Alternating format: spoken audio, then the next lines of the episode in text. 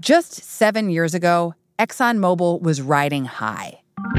It was the biggest company in the US, bigger than corporate giants like Walmart, Microsoft, even Apple. Exxon at its peak was this giant, sprawling monster of a company. They made record profits for years. They delivered on oil production for years. Chris Matthews covers the energy industry. And he says with Exxon's work in so many countries, in some ways, the company was run like a government. It was dealing with heads of state. It had its own foreign policy and was operating in dozens of countries all over the world.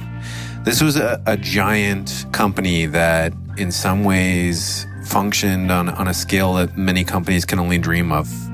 But since that 2013 peak, a lot has changed. Exxon has lost around 60% of its value.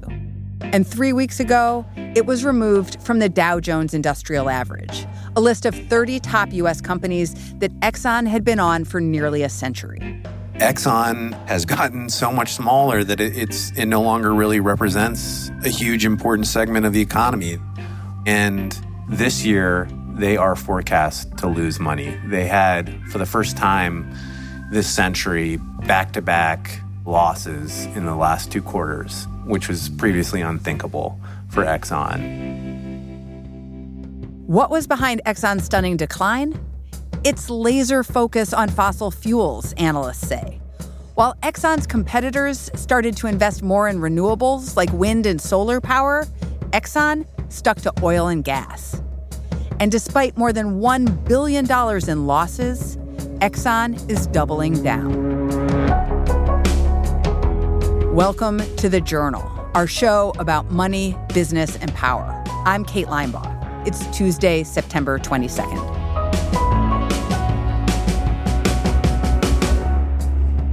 Coming up on the show, why Exxon has fallen so far and how its fossil fuel strategy is now being put to the test.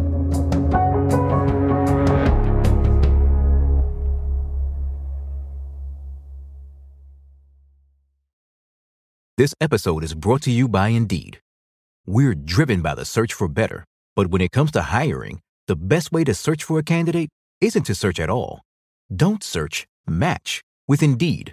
Use Indeed for scheduling, screening, and messaging so you can connect with candidates faster.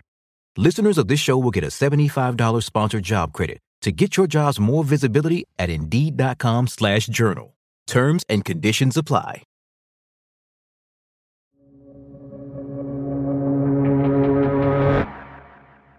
Exxon's strategy isn't just testing the company financially.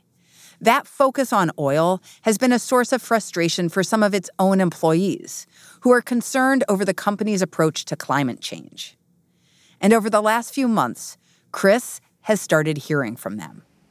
Folks started reaching out to me, and there was a lot of frustration within the company on a range of issues. But one of the issues that people were upset about was climate change. And, and there's definitely a contingent of employees within the company that are frustrated with Exxon's strategy to handle climate change, that think that Exxon, with all of its financial might, ought to be investing in what these employees would say are more groundbreaking technologies like renewables. To understand how Exxon reached this place of frustrated employees and mounting losses, you have to go back a decade. At that time, oil prices were really high, and the industry was doing well. Exxon CEO decided to go on a spending spree, buying up lots of new oil fields all over the world. Some of its competitors were taking a similar approach.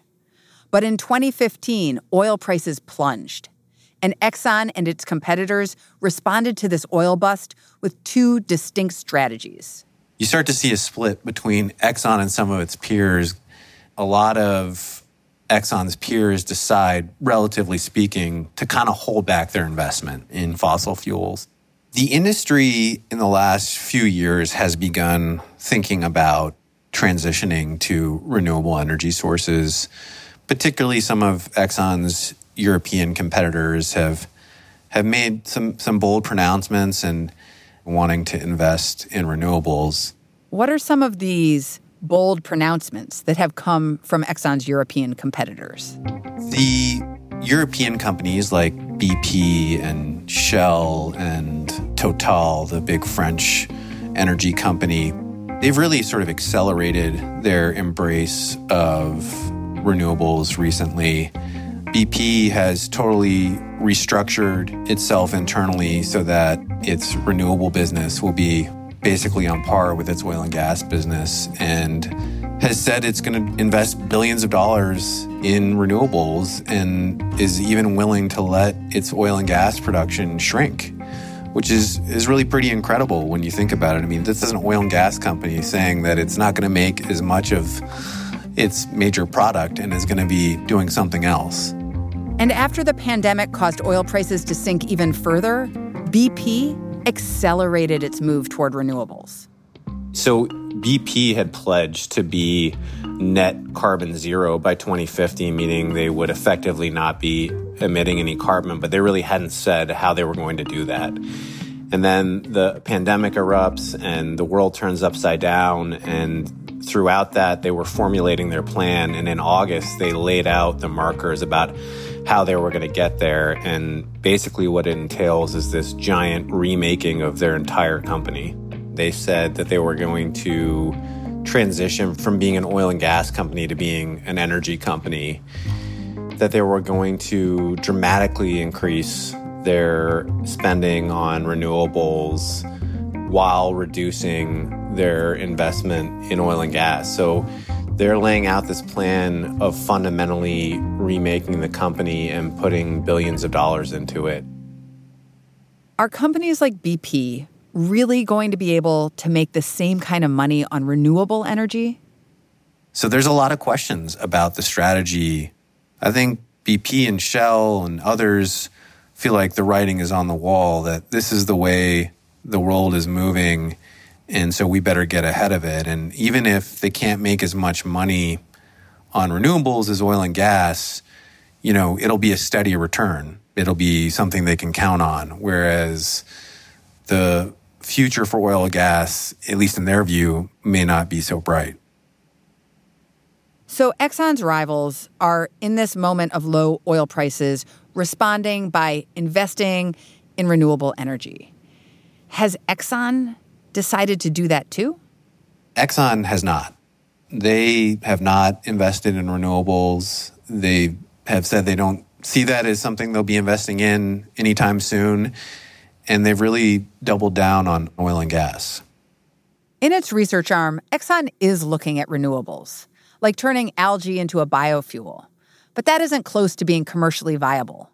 And when it comes to the company's core products, oil and gas, Exxon keeps investing building on those years of buying up new oil fields, even after many of those projects came up short. So that spending spree has totally backfired. A lot of these projects have not panned out, have not made nearly the money that Exxon had planned to. But Exxon says, we're going to keep spending, we're going to keep investing. After the break, why Exxon thinks its strategy will work and the challenges it's facing inside and outside the company.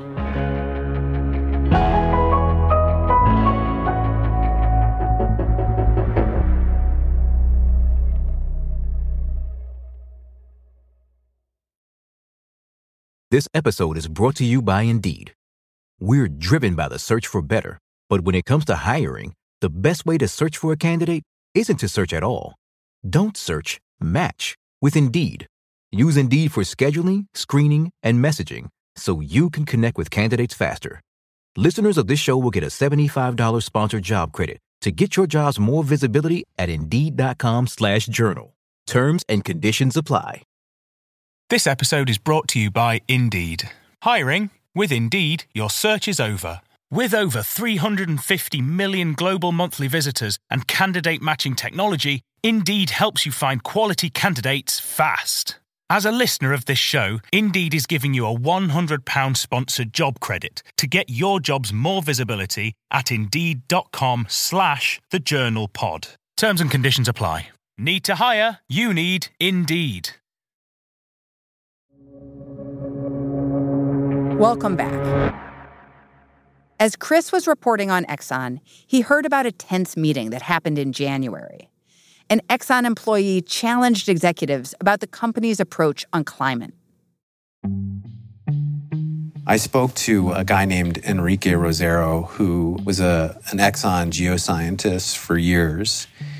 And he and some of his colleagues told me about a, meeting at Exxon's flagship campus here in Houston and they were talking about climate change and this dual challenge of, of providing energy to the world while reducing the risk of climate change.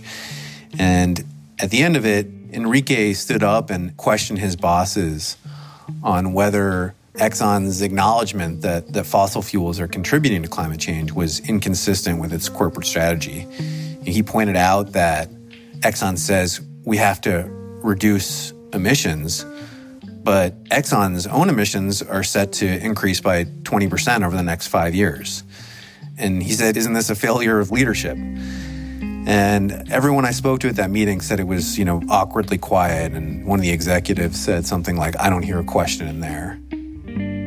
That executive was named Tolu Iwarido. After that meeting, Enrique said he was told he needed to improve or he'd be fired. So he voluntarily left the company. He thinks he was punished for asking about Exxon's climate strategy. Exxon declined to comment on Enrique's case. A spokesman said the company encourages open dialogue and doesn't tolerate retaliation. Exxon's strategy to lean into fossil fuels is based on a few predictions. One is that oil prices will eventually go back up. And the best time to invest is when oil prices are low because when they go high, we'll have the production and our competitors won't have it, and we'll be the ones supplying the market with oil. It also believes that even if some countries start relying more on renewable energy, other countries won't. They do see a lot of the growth in demand for their products in really the developing world. And so you know, their big bet in some ways is on places like Africa and India and China where you have a middle class coming up and they just they just need energy. They don't have it and they need it and Exxon can give it to them and and maybe you know, renewables, the infrastructure isn't there to provide it yet. And so in their view, there's no way that renewables can meet the needs of the world for energy. That oil and gas have a role to play for decades to come, and there's no way around it. And so they want to be supplying that oil and gas. So, based on their predictions, it doesn't seem like Exxon is going to be changing course anytime soon. They haven't signaled that they're going to back away from trying to grow oil and gas production. I, I, think they still believe that once we get clear of the pandemic and economies open back up and things get back to normal, well, the world's going to need more oil and gas again, and Exxon should provide it. So I think the, the view is kind of let's ride this out, you know, let's get to the other side of it, and then we can get on with our, our growth plans. What would it take for Exxon's oil and gas strategy to succeed in the long term? There's definitely a scenario where Exxon is making a bunch of money later this decade. They have said, look, the world economy is going to rebound. Renewables are not yet in widespread use, and we'll need oil and gas. And at the same time, our peers and others are not investing in oil and gas. So the demand will be back, but the supply won't be there. And we'll be one of the few big companies that is investing in it. And so we'll reap the rewards. And what would be the worst case scenario if you're Exxon? If they're wrong and someone figures out the sort of secret sauce to renewables and finds out a way to build it relatively cheaply and quickly and, and can get the middle class of the developing world to get onto renewables and kind of skip fossil fuels, well, Exxon would be in big trouble. Yeah, in very big trouble. Because if renewables become more affordable and climate change becomes a bigger issue to consumers, there may not be much room left for oil and gas companies. That is a possibility. The concerns I hear from investors are yes, Exxon could stand to make a bunch of money in sort of the medium term, but the long term, they could really be in trouble. In 20, 30 years from now, the world may look dramatically different. And we may not know what the world looks like, but maybe Exxon should be hedging its bets. Maybe it should look at investing in something other than oil and gas just in case the world looks differently in 2040 than it does now.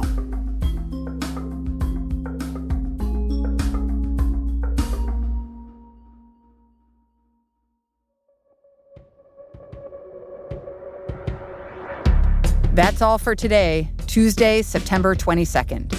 The Journal is a co production of Gimlet and the Wall Street Journal. If you like our show, follow us on Spotify or wherever you get your podcasts. We're out every weekday afternoon.